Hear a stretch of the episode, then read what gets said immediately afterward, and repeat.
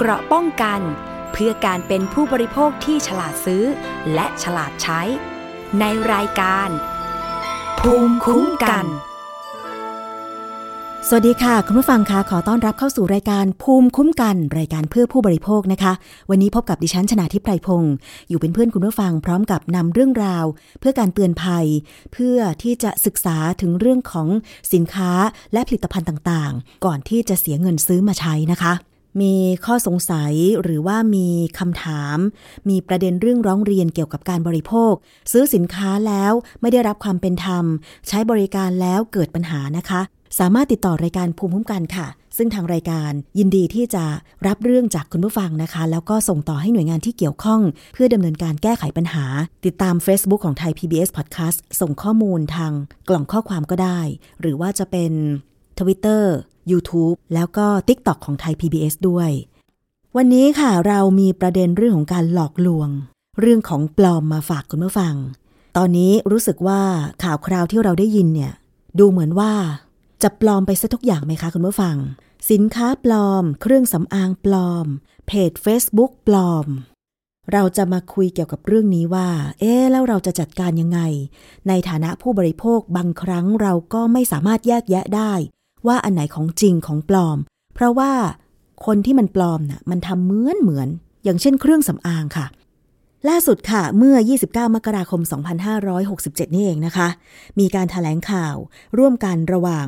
ตำรวจกองบังคับการปราบปรามการกระทำความผิด เกี่ยวกับการคุ้มครองผู้บริโภค หรือบกปคบ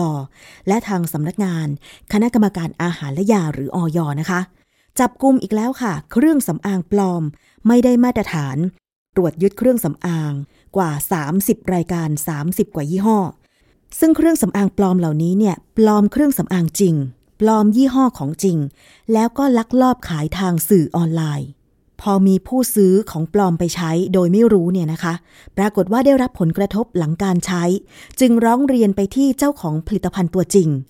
ทีนี้เจ้าของผลิตภัณฑ์ตัวจริงก็เลยทราบว่าผลิตภัณฑ์จริงของตัวเองเนี่ยถูกมิจฉาชีพ ปลอมขึ้นมาเอาไปขายออนไลน์ ก็จึงแจ้งความกับตำรวจและร้องเรียนกับทางออยหลังจากได้รับเรื่องร้องเรียนจากเจ้าของผลิตภัณฑ์จริงเนี่ยนะคะตำรวจได้เฝ้าติดตาม พบว่าเครื่องสำอางปลอมเนี่ยนะคะ ถูกขายผ่าน t ิ k t o k ตำรวจชุดสืบสวนจึงเฝ้าติดตาม จนสืบทราบว่ามีโกดังสินค้า จัดเก็บแพ็คของเนี่ยนะคะ ตั้งอยู่ย่านลาดกระบัง ไปตรวจสอบค่ะ พบพนักงานหญิงคนหนึ่ง ที่อ้างว่าเป็นผู้ดูแลอาคารและสินค้าทั้งหมด โดยมีนายทุนสัญชาติจีนเป็นเจ้าของ อีกแล้วครับท่านนายทุนสัญชาติจีน ทางพันตำรวจเอกวีรพงษ์คล้ายทอง ผู้กำกับการ 4 บกปคบนะคะ เปิดเผยว่า กลุ่มผู้ต้องหาเนี่ยลักลอบขายสินค้าเครื่องสำอางมาประมาณ 2 ปีแล้วและได้รับความนิยมจากลูกค้าค่ะ เนื่องจากขายในราคาที่ถูกกว่าท้องตลาด อันนี้ข้อสังเกตหนึ่งแล้วนะ ว่าเครื่องสำอาง ปลอมเนี่ยมักจะขายถูกกว่าราคา ท้องตลาด ผู้บริโภคบางคนนะคะ เวลาจะเลือกซื้อเครื่องสำอางหรือผลิตภัณฑ์ใด ๆ เนี่ย มักจะไปสำรวจราคาก่อน ซึ่งดิฉันก็เป็น ไปสำรวจราคาที่เขาขายตามร้านตามห้าง พอรู้ราคาปุ๊บก็มาเซิร์ชหามาค้นหาในออนไลน์ว่า เอ๊ะ ชื่อผลิตภัณฑ์นี้ครีมประเภทนี้ มีร้านไหนขายถูกกว่านี้ไหม ซึ่งก็ไม่ผิดนะเพราะว่าคนเราก็ต้องการสินค้าที่ราคาถูกใช่ไหมคะ แต่ตอนนี้มันต้องตั้งข้อสังเกตค่ะว่า สินค้าราคาถูกที่ขายทางออนไลน์นั้นเนี่ย มันใช่ของจริงหรือไม่ คือถ้าใครได้เคยใช้ของจริง แล้วพอจะสังเกตลักษณะเช่นเนื้อครีม สีกระปุก สีของครีม หรือว่ากลิ่นของครีมแล้วเนี่ยนะคะ ก็อาจจะพอแยกออกว่าอันเนี้ยฉันเคยซื้อจากร้านค้าที่เป็นของจริงมาละ ซึ่งถ้าฉันจะสั่งทางออนไลน์อีก ฉันจะดูสีดูสังเกตเนื้อ ดูปริมาณ ดูลักษณะของหีบห่อบรรจุภัณฑ์ยังไง ที่ฉันจะได้ของถูกและเป็นของจริง แต่ถ้าใครไม่เคยซื้อของจริงเลยก็อาจจะแยกไม่ออกเนาะใช่ไหมคะ แล้วยิ่งขายออนไลน์เราเห็นแต่รูป เราเห็นแต่คลิปวิดีโอ เราไม่ได้สัมผัสกลิ่นของจริงอะ่ะ โดยเฉพาะถ้าเป็นครีมนะ ดิฉันไม่กล้าซื้อครีมทางออนไลน์เลยคุณผู้ฟัง เพราะว่ากลัวมันจะได้มาแล้วมันกลิ่นมันจะเหม็น เป็นกลิ่นที่ไม่ชอบเหม็นก็ซื้อมาก็เปล่าประโยชน์ใช่ไหมคะ ทุนจีนเนี่ยลักลอบนำสินค้าเครื่องสำอางปลอมเข้ามาประมาณ 2 ปี ขายทาง TikTok เพราะว่า ลูกค้าชอบ เพราะมีราคาถูกกว่าท้องตลาด มียอดส่งสินค้าสูงถึง 10,000 ชิ้นต่อวัน ดิฉันเห็นโกดังที่เขาไปตรวจค้นแล้วนะคุณผู้ฟัง โอ้โห มีชั้นวางสินค้าเนี่ยเป็นโกดังใหญ่ ๆ เลย แล้วก็มีชั้นสินค้าไม่รู้กี่ชั้น ยอดส่งวันละหนึ่งหมื่นชิ้นนี่ไม่ธรรมดานะคุณผู้ฟัง แสดงว่าขายดีมาก ส่วนการผลิตพบว่าได้นำเข้ามาจากประเทศจีนค่ะ ตอนนี้กำลังอยู่ระหว่างสืบสวน ไปถึงนายทุนจีนที่นำเข้ามาขาย เพื่อนำตัวมาดำเนินคดี ซึ่งจากข้อมูลก็พบว่า เคยเดินทางเข้าออกในประเทศไทย ส่วนตัวแทนขายสินค้าผ่านออนไลน์ ก็พบว่ามีทั้งหมด 9 แห่ง พนักงานสอบสวนอยู่ระหว่างเรียกตัวมาสอบปากคำ ส่วนคนงานหญิงที่ดูแลอาคารโกดังสินค้าแห่งนี้ ตอนนี้ก็ยังไม่ถูกแจ้งข้อกล่าวหา จะต้องรอผลตรวจพิสูจน์ ว่าเครื่องสำอางปลอมเหล่านี้เนี่ย มีสารอันตรายสารต้องห้ามที่ทางกรมวิทยาศาสตร์การแพทย์ กระทรวงสาธารณสุขห้ามใช้ไหม แล้วตอนนี้กำลังส่งสินค้า เหล่านี้เนี่ยนะคะ ไปตรวจที่กรมวิทยาศาสตร์การแพทย์ ก็รอประมาณ 30 วันถึงจะทราบแน่ชัดว่า เครื่องสำอางปลอมเหล่านี้มีสารอันตรายสารต้องห้ามอย่างสเตียรอยด์ไฮโดรควินอนหรือสารอื่น ๆ หรือไม่เภสัชกรวีรชัยนนวชัย รองเลขาธิการออยนะคะ เปิดเผยว่าครั้งนี้ที่ไปตรวจสอบ ผลิตภัณฑ์เครื่องสำอางปลอมเหล่านี้เนี่ย เบื้องต้น ก็พบว่าไม่ได้มาตรฐาน ไม่มีเลขใบรับจดแจ้ง โดยไม่แสดงฉลากภาษาไทย จึงขอเตือนประชาชนนะคะว่าควรจะเลือกซื้อสินค้าที่ได้รับอนุญาตจากอย แนะนำให้สังเกตข้างกล่องข้างซองผลิตภัณฑ์ว่ามีเลขอยอยู่ในกรอบ ตัวหนังสืออยหรือไม่ และแนะนำว่าไม่ควรซื้อสินค้าเครื่องสำอางผ่านทางออนไลน์ ที่มีการลดราคา เพราะว่าเสี่ยงต่อสินค้าไม่มีคุณภาพ ถ้าจะเอ่ยถึงยี่ห้อที่มีการจับกลุ่มในครั้งนี้เนี่ยนะคะ เป็นครีม เป็นโลชั่นค่ะ ชื่อว่า c e r a V Moisturizing Lotion ขวดสีฟ้านะคะ ซึ่งในการถแถลงข่าวเนี่ยเขามีการเปรียบเทียบของจริงของปลอมด้วยนะ อย่างของจริงครีมเซราวีเนี่ยนะคะ ฉลากจะเป็นสีน้ำเงินนะ สีน้ำเงินเข้ม ตัวหนังสือ C E R A ในพื้นสีขาว แล้วคำว่า V V E เนี่ยอยู่ในพื้นสีน้ำเงิน ลักษณะครีมเนี่ยนะคะ มันจะขาวใส แต่ถ้าเป็นของปลอมเนี่ย ขวดมันจะเป็นสีน้ำเงินจริง แต่เป็นสีน้ำเงินอ่อนกว่า แล้วสีของครีมเนี่ย มันเป็นสีข้นไปทางเหลือง มันจะแตกต่างกันนะคะ ส่วนกลิ่นที่ฉันไม่แน่ใจ เพราะว่าเห็นแต่ภาพนะ แล้วก็มีครีม อีล่าแรถ้าอ่านผิดขออภัยมันเป็นภาษาอังกฤษเนาะมันเป็นครีมทารักแร้ขาวอะค่ะ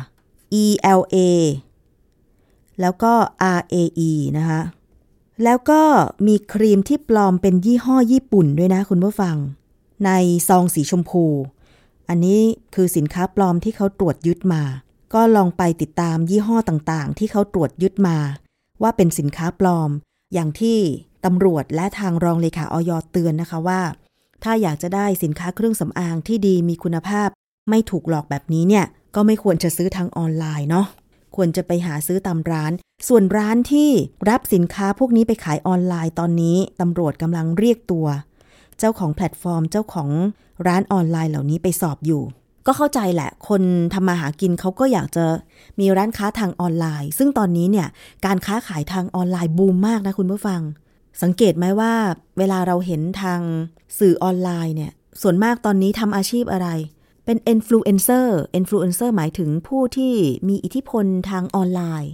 บางคนก็ร่ำรวยมาจากการค้าขายออนไลน์ ซึ่งตรงนั้นถ้าเป็นสินค้าดีมีคุณภาพ เขาก็ทำดีแล้ว เขาก็มีอาชีพ เขาเรียกว่าสัมมาอาชีพที่ดี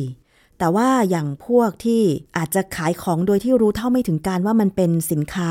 ปลอม ราะมันมีราคาถูกแล้วก็หวังยอดขายมาก ๆ เพราะขายราคาถูกเนี่ย อันนี้ก็ต้องดูเจตนาด้วยเหมือนกันว่า รู้ รู้ว่ามันเป็นสินค้าปลอมแต่ยังขายไหม ซึ่งถ้ารู้แล้วยังขายอยู่ก็มีส่วนร่วมทำผิดเนาะ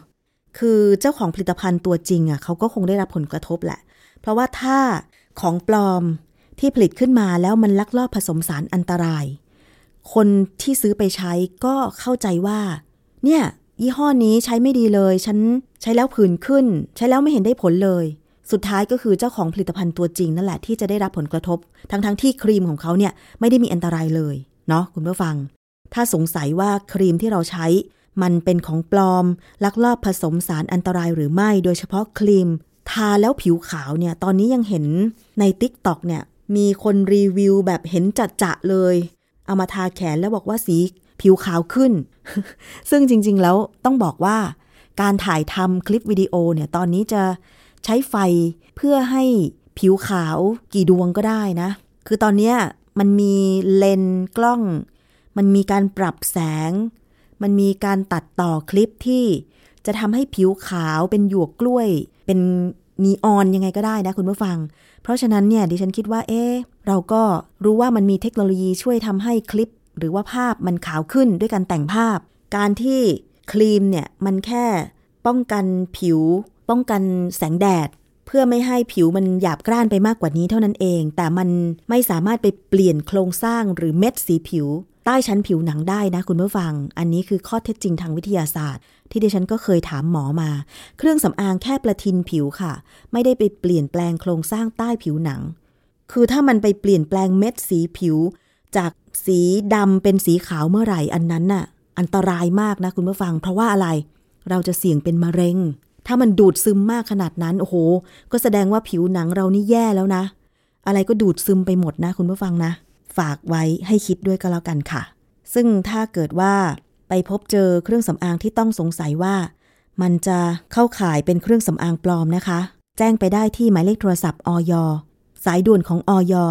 1556 ค่ะ หรือว่าจะเป็น Facebook ของอย FDA ไทยก็ได้นะคะ เกราะป้องกันเพื่อการเป็นผู้บริโภคที่ฉลาดซื้อ และฉลาดใช้ ในรายการ ภูมิคุ้มกัน ในช่วงนี้นะคะ รายการภูมิคุ้มกันของเราค่ะ จะนำเสนออีกประเด็นหนึ่ง เรื่องของของปลอมนะคะ เพจปลอม Facebook ปลอมต่างๆ คุณผู้ฟัง ที่ผ่านมาเนี่ยมันมีการปลอมเพจ Facebook โดยเฉพาะการหลอกลงทุน อย่างเช่น บอกว่าเป็นร้านทอง บอกว่าเป็นห้างค้าปลีกขนาดใหญ่นะคะ ของท่านเจ้าสัวหลอกลงทุนทำการซื้อขายหุ้นเทรดหุ้น แต่ตอนนี้ค่ะมิจฉาชีพ มันปลอมเพจ Facebook ที่เป็นหน่วยงานราชการ เท่านั้นไม่พอนะคะ หน่วยงานราชการที่ว่าคือหน่วยงานของตำรวจ อย่างเช่นล่าสุดเนี่ยค่ะ เพจของตำรวจไซเบอร์ บชสอทก็ถูกปลอม แล้วก็เอารูปของนายตำรวจระดับสูงหลาย ๆ ท่าน ไปทำภาพกราฟิก ในลักษณะว่ารับเรื่องร้องเรียน เพื่อช่วยเหลือประชาชนที่ถูกหลอกทางออนไลน์ แต่ว่าให้ส่งเรื่องร้องเรียนไปทางแชทข้อความ สุดท้ายปรากฏว่าประชาชนถูกหลอกซ้ำ มีประชาชนบางส่วนที่พอจะรู้เท่าทันว่าเพจเหล่านี้ ที่มันมีลักษณะว่าให้ร้องเรียนไปทาง Facebook ทางกล่องข้อความเนี่ยมันมีลักษณะเป็น Facebook ปลอม เพราะว่ามันจะมีข้อความใต้ชื่อ Facebook ว่าได้รับการสนับสนุน นั่นหมายความว่าเป็นการซื้อโฆษณากับทาง Facebook หรือว่าบูธเพจนั่นเองนะคะ ซึ่งตรงนี้แหละค่ะ มันก็เลยกลายเป็นประเด็นว่า พอตำรวจท่านจับได้ ท่านก็ปิดเพจไป แต่มิจฉาชีพมันก็มีเงินทุน มันก็เปิดเพจใหม่ แล้วก็ซื้อโฆษณากับ Facebook ใหม่ ไม่จบไม่สิ้นนะคะ ก็หลอกกันไปไม่จบทำให้ประชาชนที่มีเรื่องเดือดร้อนอยู่แล้ว พอร้องเรียนไปยังเพจปลอมเหล่านี้ กลับเดือดร้อนซ้ำสองอีกนะคะ เพราะฉะนั้นเนี่ยก็เลยจะมาถามทาง ท่านรองผู้บัญชาการกองบัญชาการตำรวจสืบสวนสอบสวนอาชญากรรมทางเทคโนโลยี หรือบอชสอทท่านพลตำรวจรีนิเวศอาภาวสิน ว่าเราจะสามารถจัดการกับมิจฉาชีพที่สร้างเพจ Facebook ปลอม เพื่อมาหลอกประชาชนว่ารับเรื่องร้องเรียนอย่างไรได้บ้างนะคะ วันนี้ท่านอยู่ในรายการแล้ว สวัสดีค่ะ ครับ สวัสดีครับค่ะ ดิฉันเห็นมิจฉาชีพมันสร้างเพจปลอม โดยใช้รูปของท่านด้วยนะคะแล้วก็ใช้ชื่อหน่วยงานบชสอทด้วย ตรงนี้ก็พอจะทราบว่าทางท่านเองก็ ก็ทราบแล้วก็มีการเตือนภัยทางเพจ Facebook จริงของบชสอทด้วยใช่ไหมคะ ใช่ครับ มีการประสานไปทาง Facebook ที่ต่างประเทศด้วยนะครับ แต่เนื่องจากว่าคนร้ายเองเขามีการซื้อโฆษณา พอมีการซื้อโฆษณาเนี่ยมันทำให้การที่จะไปปิดหรือระงับยับยั้งเนี่ยมันทำได้ยากขึ้น ทาง Facebook ตรวจสอบมาก เดิมเนี่ยจากเดิมที่เราแจ้งปิดเนี่ยมันค่อนข้างเร็ว แต่อะไรที่มีการซื้อโฆษณาจ่ายเงินให้กับเขาเนี่ยเขาจะพิจารณาค่อนข้างยาวนานนะครับ ก็ต้องมีหลักฐานที่ชัดเจนมากขึ้นครับ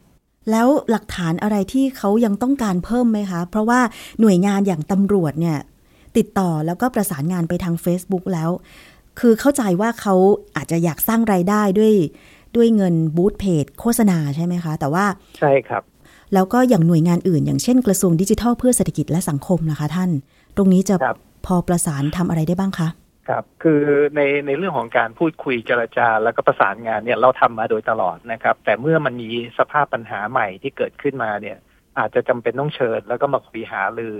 ตรงจุดนี้เองทางกระทรวงดิจิทัลเองเนี่ยก็มีแนวทางที่จะขอเชิญให้ทาง Facebook หรือว่าค่ายอื่น ๆ เนี่ยนะครับ มาพูดคุยแล้วก็แก้ปัญหาให้กับพี่น้องประชาชนนะครับ ซึ่งตรงนี้อาจจะต้องใช้เวลานิดหนึ่งนะครับ แต่ว่าในเบื้องต้นเนี่ย เราก็มีสองแนวทางในการแก้ไขปัญหาก็คือหนึ่งก็คือให้ประชาชนรู้วิธีการนะครับ ว่าทำอย่างไรถึงจะไม่ตกเป็นเหยื่อของมิจฉาชีพที่ใช้เพจปลอม เพราะฉะนั้นวันนี้เราก็จะบอกประชาชนว่าถ้าเพจของจริงอย่างเช่นตำรวจไซเบอร์เราเนี่ย เราจะใช้คำว่า Cyber Cop TS แล้วพอเข้าไปใน Facebook เพจของเราแล้วเนี่ย จะมีเครื่องหมายสัญลักษณ์ Blue Mark ที่ได้รับการยืนยันตัวตนจาก Facebook แล้ว เพราะฉะนั้นสังเกตดูนะครับว่า Facebook Official ของหน่วยงานต่างๆ วันนี้นะครับ ส่วนใหญ่จะจดทะเบียนลงทะเบียนกับ Facebook เพราะฉะนั้นพอเราเห็นชื่อหน่วยงานด้านหลังชื่อเนี่ยนะครับ มันจะมีเครื่องหมายติ๊กถูกที่เป็นสัญลักษณ์สีฟ้าๆนะครับ เราเรียกว่า Blue Mark ถ้าเห็นสัญลักษณ์ตัวนี้ก็แสดงว่ามีการยืนยันตัวตนโดย Facebook แล้ว โอกาสที่จะโดนหลอกลวงหรือเป็นเพจปลอมเนี่ยจะน้อยละนะครับเนี่ยตรงนี้เป็นจุดแรกที่เราจะเตือนประชาชนให้รู้วิธีการดูว่า ถ้าเป็นตำรวจไซเบอร์ของจริงต้องมีสัญลักษณ์ Blue Mark เท่านั้นนะครับ อีกส่วนหนึ่งคือให้ประชาชนดูว่าเวลาเพจจริงเพจปลอมเนี่ย เราสามารถไปดูในเรื่องของความโปร่งใสของเพจได้ โดยการคลิกเข้าไปที่ตัวเมนูที่เขียนว่า about หรือเกี่ยวกับเนี่ยนะครับ แล้วมันจะมีเรื่องของความโปร่งใสของเพจ พอคลิกเข้าไปดูแล้วเนี่ย เราจะเห็นข้อมูลที่สำคัญนะครับว่าเพจนี้มีการเปลี่ยนชื่อมาบ่อยไหมค่ะถ้าเปลี่ยนจากต่างประเทศมาเป็นชื่อคนไทยภายหลังเนี่ยนะครับ อันนี้เป็นข้อสังเกต คนบริหารจัดการเพจอยู่ที่ไหนในโลกนี้ ถ้าไม่ได้อยู่ในเมืองไทยเนี่ย ส่วนใหญ่ก็คือเป็นมิจฉาชีพค่ะที่อยู่ในประเทศเพื่อนบ้านเราอะไร พวกเนี้ยเป็นต้น ตัวเนี้ยแหละครับ เป็นข้อมูลที่ประชาชนควรที่จะรู้แล้วก็ระวังตัวเอง อย่างไรก็ตามถ้าเป็นเรื่องเงินเงินทองทองมาเกี่ยวข้องเรื่องของการรับแจ้งความออนไลน์ค่ะขอให้ขอเบอร์โทรศัพท์ แล้วก็โทรติดต่อกลับไปคุยด้วยให้ได้ค่ะนะครับ ก็จะไม่โดนหลอก อันนี้เป็นวิธีการที่ย้อนกลับไปสู่พื้นฐานเลยที่เราจะไม่โดนหลอกครับ อย่าไปหลงเชื่อทางออนไลน์อย่างเดียวค่ะไม่ว่าจะหลอกลงทุนทำงานทำธุรกิจอะไรพวกเนี้ยนะครับ สุดท้ายมาจบที่เบอร์โทร เพราะว่าเบอร์โทรวันนี้ต้องเข้าใจนะครับ คนร้ายเนี่ย ใช้ตัว SIM box โทรมาหาเราแล้วปลอมเบอร์ได้ค่ะนะครับ เพราะฉะนั้นเราโทรกลับไปได้เนี่ยแสดงว่าเป็นเบอร์จริงนะครับ ถ้าเราคุยติดต่อได้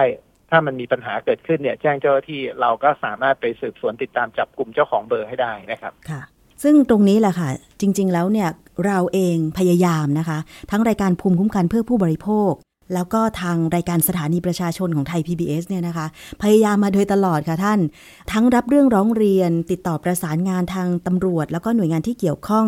เพื่อที่จะเชิญมาออกรายการ แก้ไขปัญหา แล้วก็ประชาสัมพันธ์ให้พี่น้องประชาชนได้รับทราบ รู้เท่าทันนะคะ เตือนภัยต่างๆ แต่ก็ยังมีถูกหลอกลวงกันซ้ำแล้วซ้ำอีกอย่างมันก่อนมี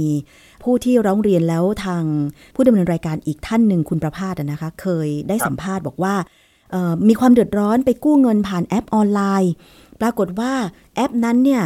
ก็เรียกค่าธรรมเนียมก่อนที่จะโอนเงินให้ เดือดร้อน โอนเงินเสียหายไปถึง 70,000 กว่าบาท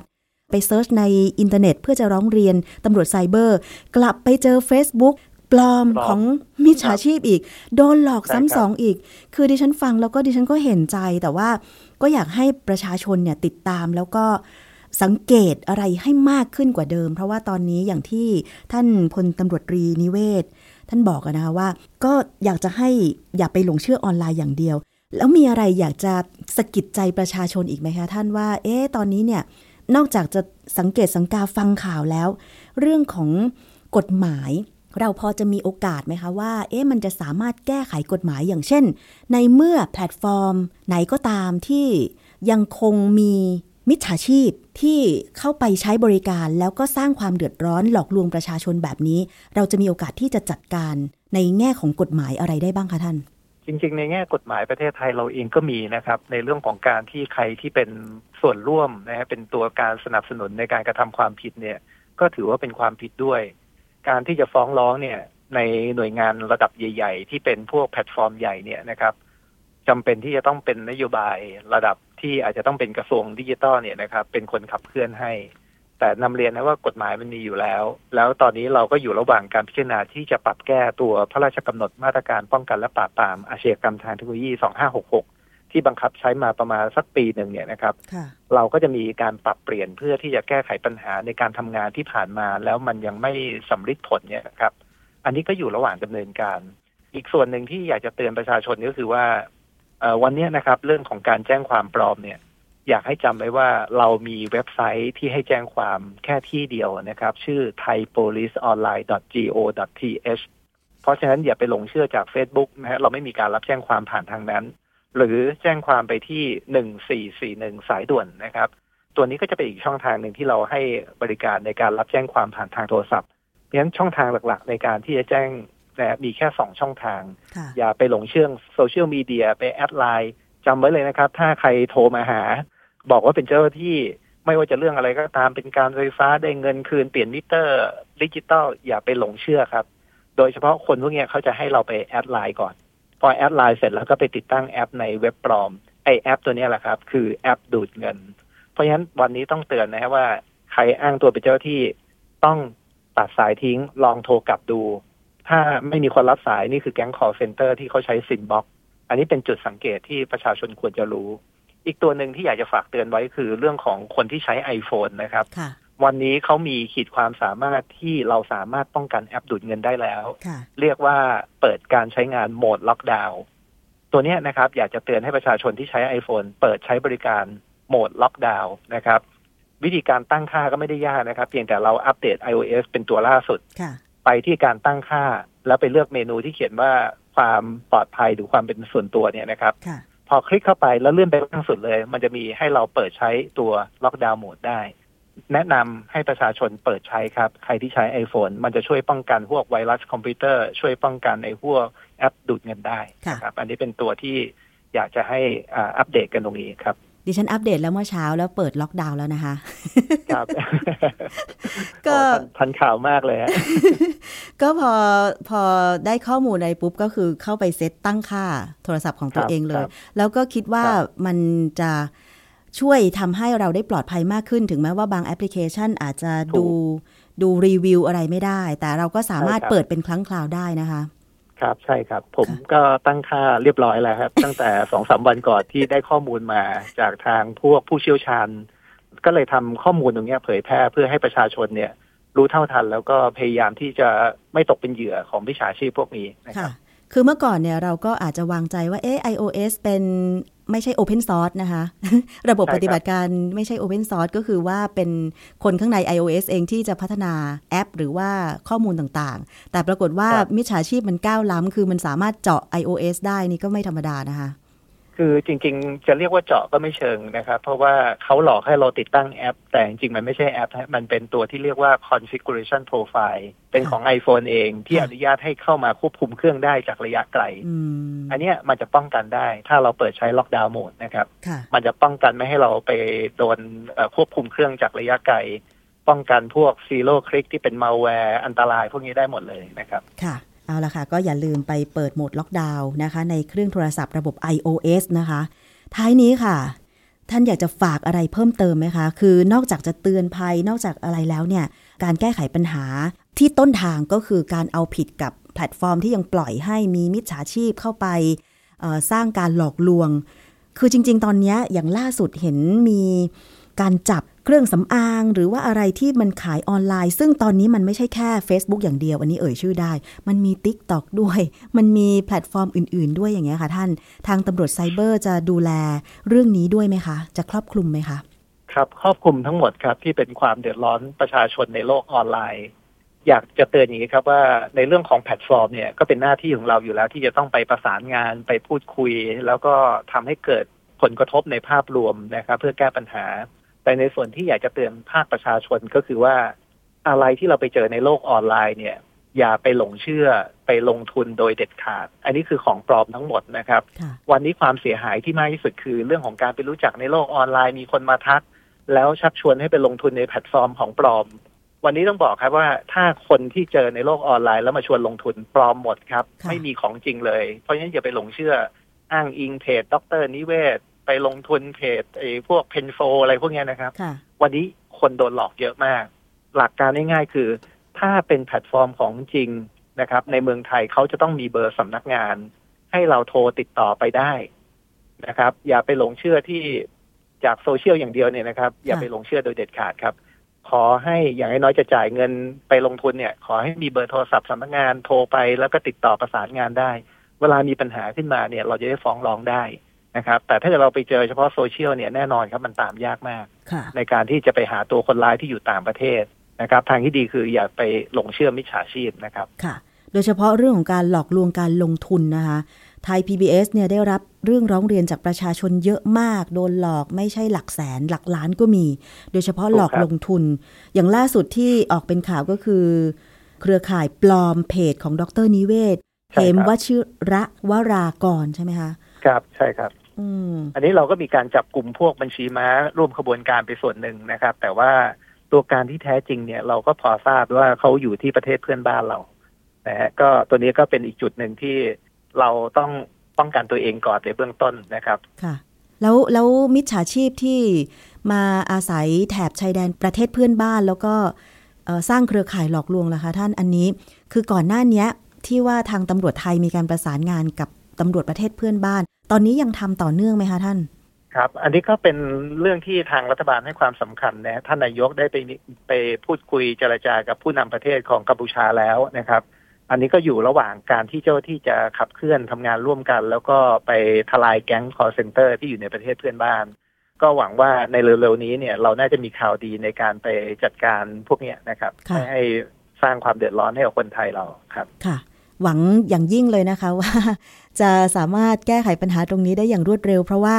จริง ๆ แล้วเนี่ย คือถ้าเป็นในมุมของผู้บริโภคเนาะไม่ว่าจะซื้อของออนไลน์ หรือว่าการลงทุนเพื่อที่จะให้มันเกิดกำไรหรือดอกผลขึ้นมา มันก็เป็นวิถีปกตินะคะท่าน แต่ว่าตอนนี้มันมันมีช่องทางออนไลน์ที่ตรวจสอบได้ยากจริง ๆได้ยากจริง ๆ นะขนาดดิฉันเป็นสื่อเอง รับเรื่องตรงนี้ทุกวันบางทีเนี่ยโหยจะป้องกันยังไงให้ทันละเนี่ย มันเข้าไปถึงระดับไหนอุตส่าห์ใช้ iOS แล้วก็ยังเจาะได้อะไรได้เลยอย่างเงี้ยท่าน ใช่ครับเอาละค่ะ เดี๋ยววันนี้ขอข้อมูลเท่านี้ก่อนนะคะ เดี๋ยวถ้ามีอะไรออยากจะเพิ่มเติมกรณีที่ทางตำรวจไซเบอร์เองมีความคืบหน้า เกี่ยวกับเรื่องของการป้องกันภัยไซเบอร์ยังไง ขอเรียนเชิญอีกนะคะ ได้ครับ ยินดีเลยครับ ค่ะ ขอบพระคุณท่านมากค่ะ ครับครับผมสวัสดีครับ สวัสดีค่ะ นั่นคือพลตำรวจตรีนิเวศ อาภาวสินนะคะ รองผู้บัญชาการ กองบัญชาการตำรวจสืบสวนสอบสวนอาชญากรรมทางเทคโนโลยี บชสอท เรียกง่าย ๆ ก็คือตำรวจไซเบอร์นั่นเองนะคะ ดิฉันมีเพิ่มเติมค่ะจากที่ท่านรองได้ให้ข้อมูลไปเมื่อสักครู่นะคะ เกี่ยวกับวิธีการสังเกต Facebook แฟนเพจของตำรวจไซเบอร์ซึ่งดิฉันเองเนี่ยไปกดติดตาม แต่เป็นเพจจริงนะ สังเกตชื่อแล้วก็เครื่องหมายเพจแท้ ชื่อว่าตำรวจไซเบอร์ขีดบชจุดสอทจุด เป็นภาษาไทยนะคะ แล้วก็มีเครื่องหมายติ๊กถูกสีฟ้า ด้านหลังนะคะ เป็นการยืนยันว่านี่คือเพจตำรวจไซเบอร์ของจริงที่ได้ลงทะเบียนไว้กับ Facebook แล้วนะคะ แล้วจะไม่มีข้อความด้านล่างว่าได้รับการสนับสนุน ขอให้สังเกตนะคะคุณผู้ฟัง ถ้าเป็นเพจปลอมเนี่ย ที่มิจฉาชีพสร้างขึ้น แล้วก็ไปซื้อโฆษณากับ Facebook เนี่ย มันจะมีตัวหนังสือด้านล่างคำว่า ได้รับการสนับสนุนแล้วก็ตามด้วยลูกโลก อันนี้หมายความว่าเพจนี้ซื้อโฆษณากับทาง Facebook หรือบูธเพจให้คนเห็นเยอะๆนั่นเองนะคะ อย่าไปกดนะ อย่าเข้าไปแสดงความคิดเห็น ให้กดตรงจุด 3 จุดด้านขวามือ กดรายงานเพจไป ดิฉันเองเป็นคนที่เจอแบบนี้ แล้วก็แคปหน้าจอไว้ แล้วก็โพสต์เตือนภัย รวมถึงกดรายงานไปยัง Facebook แต่สิ่งที่ Facebook ตอบกลับมาทุกครั้ง Facebook บอกว่า เราไม่ได้ลบโฆษณาออก เราใช้มาตรฐานการโฆษณาเดียวกันในการตรวจสอบรายงานต่างๆ เพื่อให้กระบวนการตรวจสอบของเราเป็นไป อย่างยุติธรรมที่สุด เราได้ตรวจสอบและพบว่าโฆษณานี้ไม่ขัดต่อมาตรฐานการโฆษณาของเรา เนื่องจากคุณเป็นผู้รายงานโฆษณาดังกล่าว เราจะไม่แสดงโฆษณานี้ให้คุณเห็นอีก ทั้งนี้คุณสามารถควบคุมโฆษณาที่คุณเห็นได้ ด้วยการซ่อนโฆษณาหรือเปลี่ยนการกำหนดลักษณะโฆษณาของคุณ หากคุณไม่เห็นด้วยกับคำตัดสิน ที่จะไม่ลบโฆษณา คุณสามารถส่งคำขอให้ตรวจสอบได้ นี่คือสิ่งที่ Facebook ส่งกลับคืนมาให้ดิฉัน ทุกครั้งที่ดิฉันกดรายงานเพจ มิจฉาชีพที่มัน ทำ Facebook หน่วยงานตำรวจปลอมขึ้นมา เพิ่มเติมนะคะว่า วิธีการสังเกตเพจ Facebook Official ของตำรวจไซเบอร์ มีผู้ติดตามนะคะ ตอนนี้ประมาณ 190,000 คน แล้วก็สังเกต URL ก็คือ ชื่อของเว็บไซต์อะที่จะมี URL ของ Facebook นอกจากจะมีคำว่า facebook.com แล้วจะต้องมีขีดตามด้วยคำว่า cyber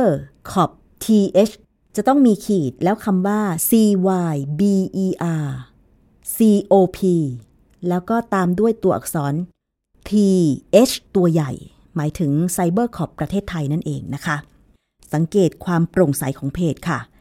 เพจตำรวจไซเบอร์บชสอทถูกสร้างขึ้นเมื่อ 20 มกราคม คศ 2021 และที่สำคัญนะคะ ที่ท่านนิเวศ บอกไปก็คือว่าตำรวจไซเบอร์ไม่มีการรับแจ้งความผ่าน Facebook ไม่มีการรับแจ้งความผ่านแชทไลน์ไม่มีการรับแจ้งความผ่าน direct message หรือว่ากล่องข้อความของแอปพลิเคชันใด ๆ ทั้งสิ้น ถ้าเจอลักษณะนี้เมื่อไหร่ ให้ท่องไว้ว่ามันคือมิจฉาชีพ ถ้าจะแจ้งความออนไลน์ตำรวจไซเบอร์ให้เข้าไปที่เว็บไซต์ www.thaipoliceonline.go.th เท่านั้น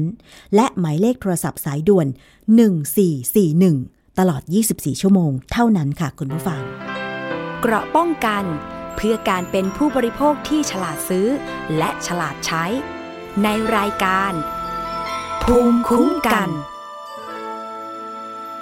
อีกเรื่องหนึ่งที่เราจะต้องตามกันต่อเนื่อง จำได้ไหมคะ เราเคยนำเสนอลูกชิ้นเถื่อน จากโรงงานที่ไม่ได้ขออนุญาตผลิต และสภาพภายในโรงงานดูแล้ว สกปรก เครื่องไม้เครื่องมือ ไม่ว่าจะเป็นเครื่องบดหมู เครื่องที่เอามาต้มเป็นลูกชิ้น หรือสภาพพื้นมันเละเทะไปหมด ที่ทางออยและตำรวจบกปคบไปตรวจ โรงงานผลิตลูกชิ้น ย่านปทุมธานีสองแห่ง ตรวจพบแล้วก็คือลักลอบผลิตจริง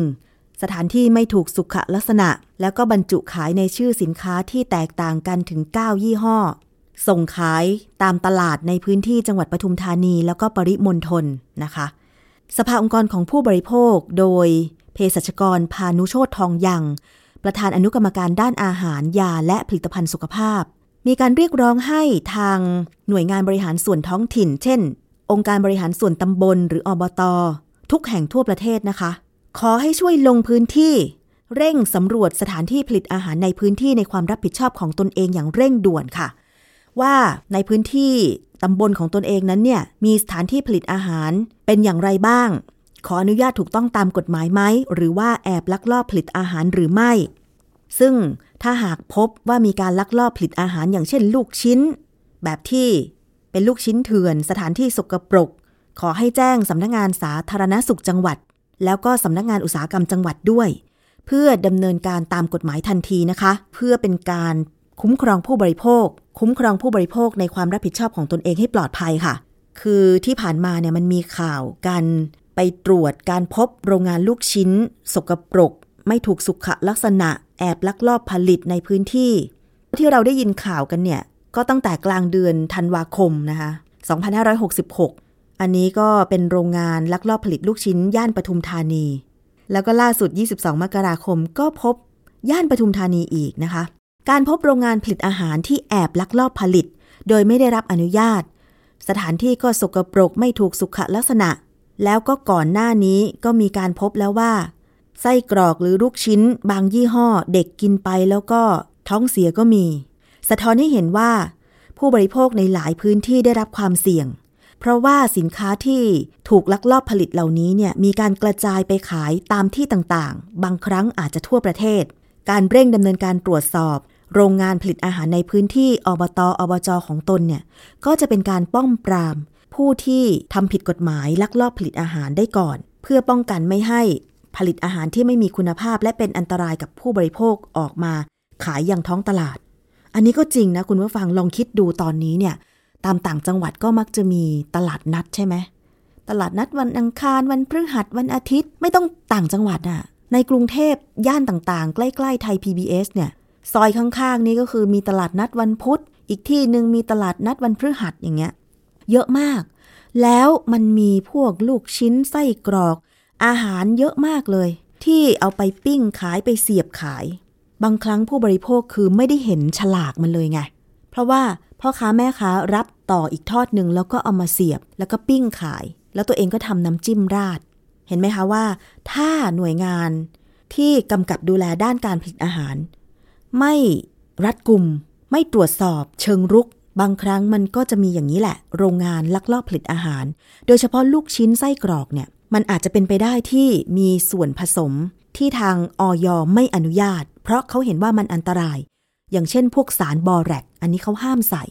แล้วยิ่งถ้าสถานที่ผลิตลูกชิ้นหรือไส้กรอกเออไส้กรอกมันก็จะมีสี ไส้กรอกสีชมพู สีแดงแปลนเนี่ย ผู้ปกครองก็ต้องเตือนลูกหลานด้วยนะว่าอย่าไปซื้อกินเลยพ่อค้าแม่ค้าถ้าอยากจะ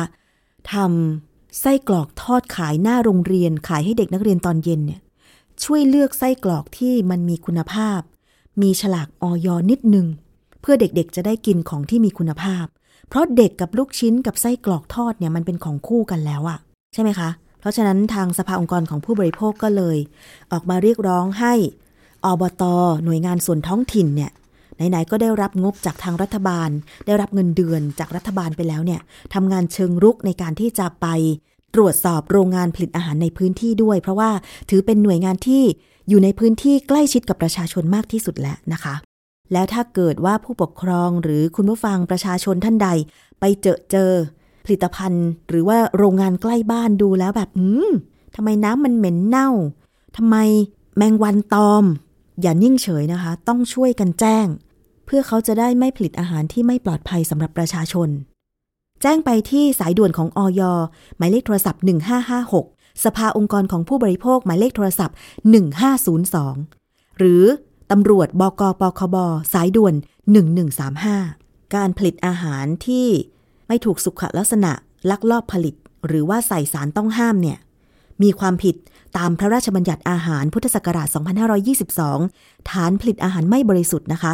ระวางโทษจำคุกไม่เกิน 2 ปี หรือปรับไม่เกิน 20,000 บาท หรือทั้งจำทั้งปรับ แต่ผู้บริโภคบางทีก็อย่างที่บอกไปว่า ไม่ได้เห็นฉลากไง เขาเอาลูกชิ้นเสียบไม้มาขายแล้วอะจะดูฉลากยังไง ต้นทางที่จะได้อาหารปลอดภัยเลยก็คือ ต้องกำกับตั้งแต่กระบวนการผลิตถึงจะได้อาหารปลอดภัยนะคะ คุณผู้ฟัง นี่คือช่วงแรกของรายการภูมิคุ้มกันรายการเพื่อผู้บริโภคค่ะ เรายังมีอีกช่วงหนึ่งนะคะ นั่นคือคิดก่อนเชื่อ วันนี้นำกลับมาให้ฟังอีกครั้งหนึ่งค่ะสำหรับในฤดูหนาวหลายพื้นที่ที่มีอากาศหนาว ทางเลือกในการอาบน้ำก็คือ อาบน้ำอุ่น อย่างภาคเหนือเนี่ยส่วนมากตอนนี้ก็คือติดตั้งเครื่องทำน้ำอุ่นละ แต่ว่าการอาบน้ำอุ่นเขามีงานวิจัยว่า เสี่ยงเซ็กเสื่อม แต่ระดับความอุ่นของน้ำอุ่นแค่ไหนล่ะ ถึงจะเสี่ยงเซ็กเสื่อม ต้องไปฟังในช่วงคิดก่อนเชื่อค่ะ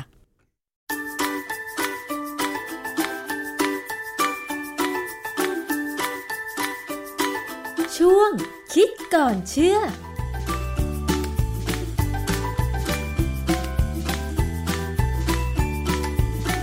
พบกันในช่วงคิดก่อนเชื่อกับดรแก้วกังสดานนภัยนักพิษวิทยากับดิฉันชนาทิพไพรพงศ์ค่ะ วันนี้หัวข้อที่เราจะคุยกันว่าด้วยงานวิจัยเรื่องของการอาบน้ำอุ่น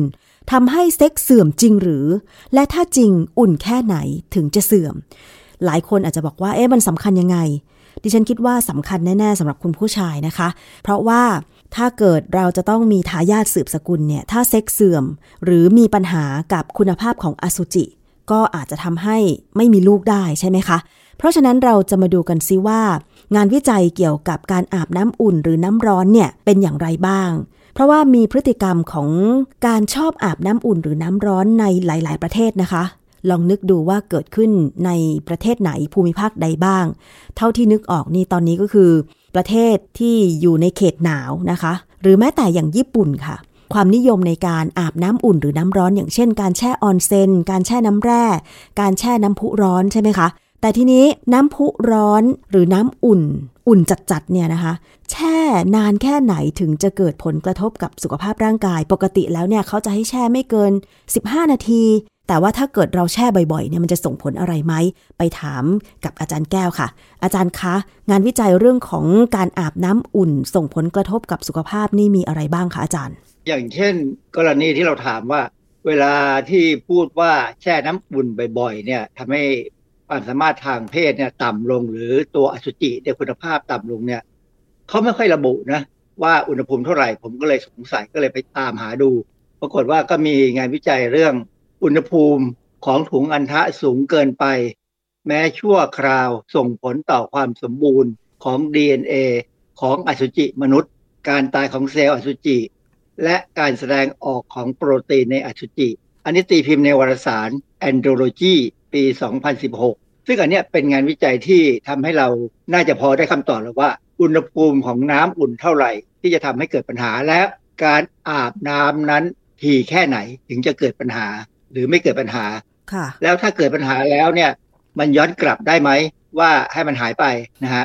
ถ้าอาจารย์พูดอย่างนี้คือนึกออกอยู่อย่างหนึ่งเมื่อก่อนเคยมีข่าวว่า ผู้ชายที่ขับรถนานๆ นั่งอยู่ท่าเดิมนานๆทำให้บริเวณช่วงกลางลำตัวบริเวณ ถุงอันทะเนี่ยมันร้อน จะทำให้เป็นหมัน อันนี้มันคล้ายๆ กับการอาบน้ำอุ่นไหมคะอาจารย์ รถนั่นหมายถึงมอเตอร์ไซค์ใช่ไหมทั้งรถยนต์ค่ะ และมอเตอร์ไซค์รถยนต์อยู่นี้มันก็มีแอร์นะน่าจะร้อนเท่าไหร่ แต่มอเตอร์ไซค์น่ะแน่เพราะว่าบางครั้งเนี่ยตัวเครื่องหรือตัวอะไรก็ตามที่อยู่ใต้ที่นั่งเนี่ยมันอุ่นขึ้นมาเรื่อยๆนะฮะแต่ถ้าเป็นรถเก๋งเนี่ยคงไม่ไม่ร้อนเท่าไหร่แล้ว รถเมย์ก็ปรับอากาศได้แล้ว ก็ไม่น่าจะร้อน แต่ว่าถ้าเป็นรถร้อนธรรมดาก็อีกเรื่องหนึ่งอาจารย์คะแล้ววิธีวิจัยงานวิจัยนี้เขาทำยังไงคะเออน่าสนใจมากนะเขาบอกว่าเขาใช้อาสาสมัครนะผู้ชายที่ได้รับการตรวจแล้วว่ามีอสุจิเนี่ยปกติหมดเลย เอามา 20 คน แล้วแบ่งเป็น 2 กลุ่ม คือทั้งสองกลุ่มเนี่ย จะมีการแช่อ่างน้ำอุ่นที่อุณหภูมิ 43 องศาเซลเซียส ครั้งละ 30 นาที 10 ครั้ง แต่ว่าไม่ได้หมายความว่าแช่เหมือนกันคือ 10 คนแรกเนี่ยเป็นกลุ่มที่ 1 เขาจะให้แช่ติดต่อกันทั้ง 10 วันเลยหมายความว่าวันละ 30 นาทีทุกวัน ส่วนกลุ่มที่สองเนี่ยให้แช่ทุกสามวันสามวันแช่ทีสามวันแช่ทีจนครบสิบครั้ง มันก็จะอยู่ภายในยี่สิบเจ็ดวันค่ะความจริงลักษณะที่ของกลุ่มที่สองเนี่ยคล้ายกับของคนญี่ปุ่นนะคนญี่ปุ่นหรือคนฝรั่งต่างๆ ที่อยู่ในเขตอบอุ่นไปจนถึงเขตหนาวเนี่ยพวกนี้อาบน้ำไม่ทุกวันอืมอาบค่ะน้ำต่อสามวันทีเจ็ดวันทีเดือนหนึ่งทีหนึ่งเพราะฉะนั้นมันมันตอบคำถามบางอย่างได้ ที่บอกว่าสามวันครั้งเนี่ยนะฮะในการศึกษาเนี่ยเขาก็จะต้องบอกว่าคนที่เป็นอาสาสมัครเนี่ยจะต้องงดมีเพศสัมพันธ์นะเพราะจะต้องมีการเก็บน้ำเชื้อน้ำอสุจิ คือจะเก็บสองครั้งก่อนเริ่มต้น ให้ชัวร์ว่าคนพวกนี้ปกตินะค่ะฮะจากนั้นก็มีการเก็บจนครบสิบครั้งแหละ ตามจำนวนของการที่ต้องศึกษา สิ่งที่เขาตรวจสอบในน้ำอสุจิคืออันที่หนึ่งเป็นโครงสร้างของโครมาตินของสเปิร์ม คือดูความหมายคือดูว่า DNA หรือหน่วยพันธุกรรมเนี่ยปกติไหมค่ะจากนั้นก็ตรวจสเปิร์ม mitochondrial membrane potential ซึ่งอันนี้คนที่เรียนทางชีวเคมีเนี่ยอาจจะพอเข้าใจ เขาดูไมโตคอนเดรียทีนี้ไมโตคอนเดรียเนี่ยเขาจะดู membrane potential ไมโตคอนเดรียเนี่ยเป็นบริเวณที่สำหรับสร้าง ATP เพื่อเป็นพลังงานของเซลล์ค่ะแต่การจะสร้าง ATP ได้เนี่ยจะต้องมีความต่างศักย์ของไฟฟ้าเกิดขึ้น ซึ่งความจริงตัวเลขมันวัดยากมากนะต้องใช้เครื่องมือพิเศษนะค่ะฮะทีนี้ถ้าสมมุติว่า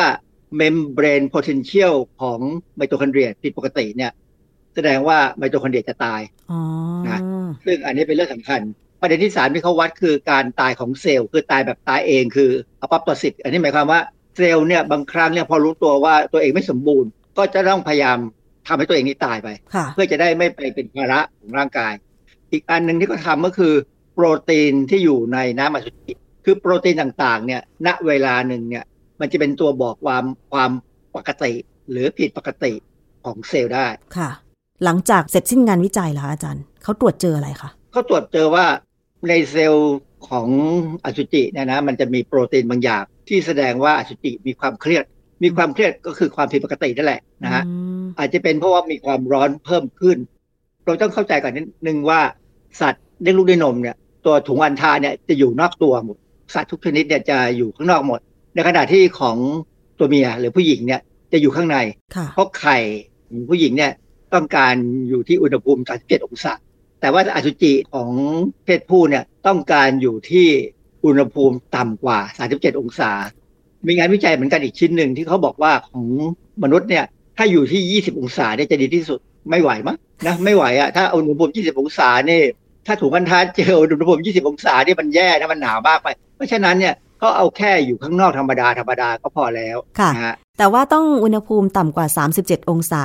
ตัวอสุจิในต้องต่ำถุงอันทะของเพศชายถึงจะเป็นปกติใช่ไหมอาจารย์ ถึงจะเป็นปกติทั้งปริมาณและคุณภาพ แล้วถ้าต่ำกว่า 20 องศาล่ะ ก็จะหายไปหรือถ้าตายไปแต่ว่าคุณภาพมันจะเสียหมายความว่าเป็นอสุจิที่ไม่แข็งแรง อื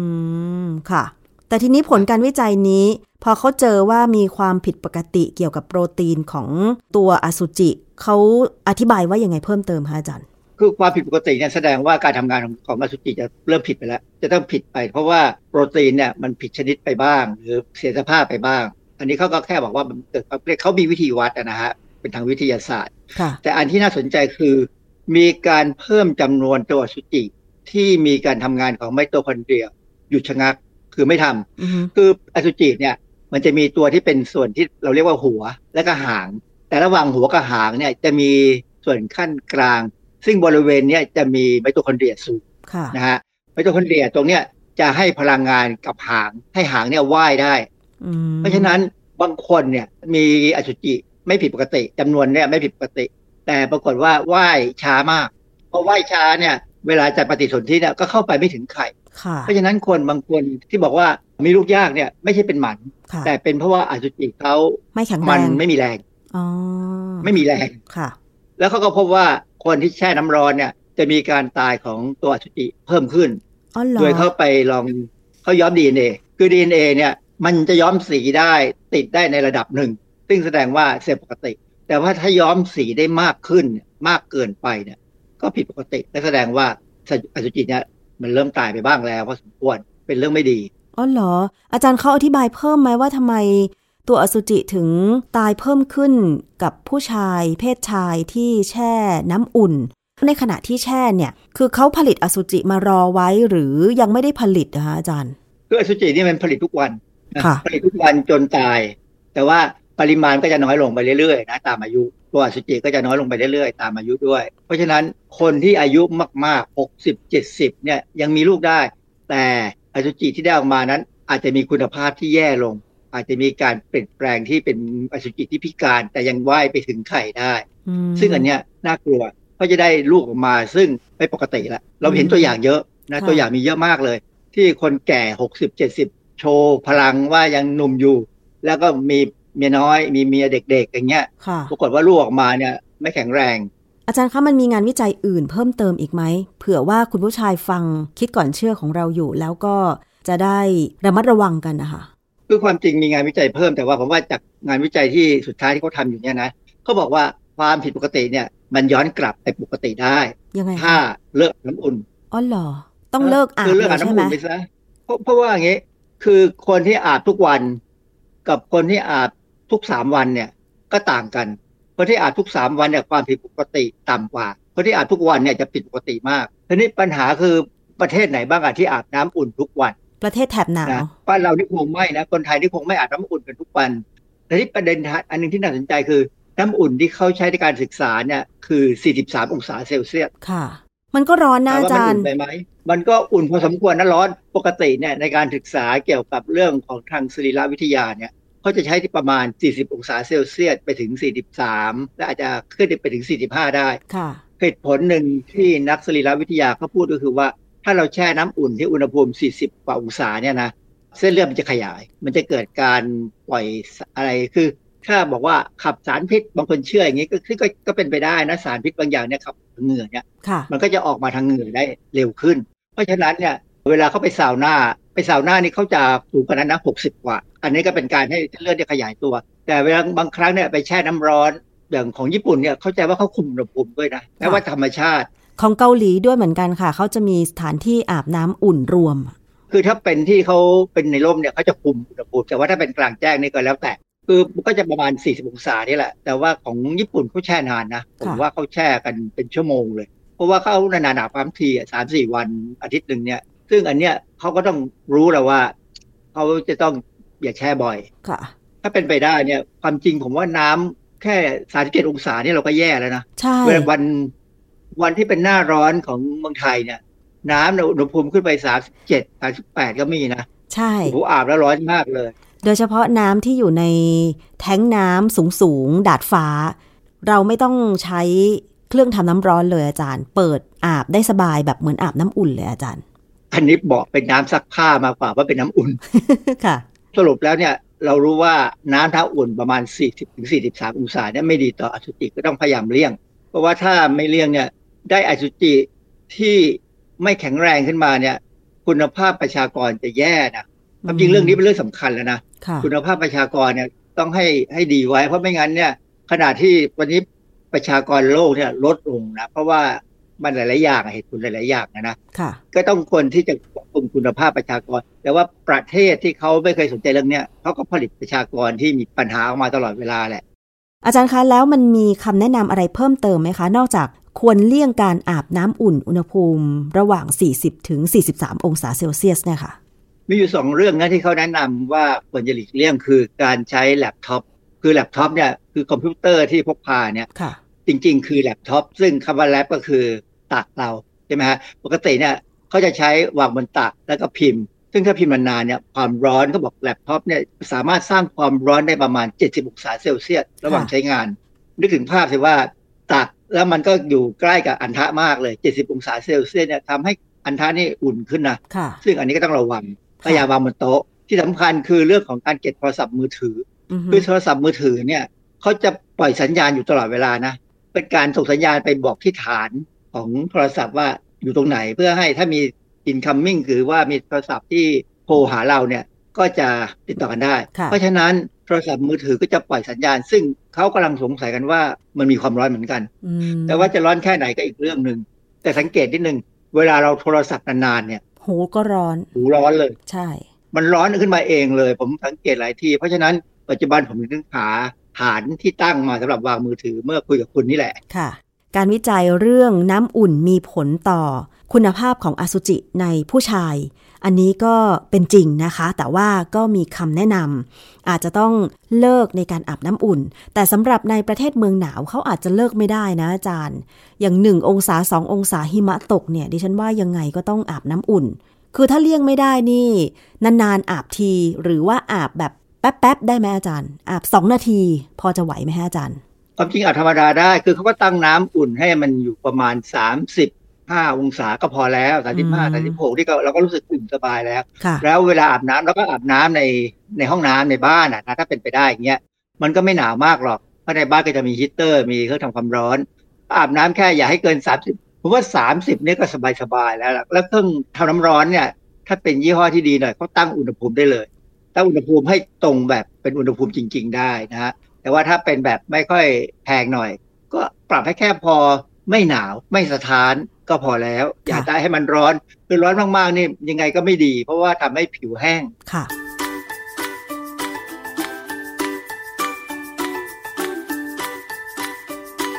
ช่วงคิดก่อนเชื่อ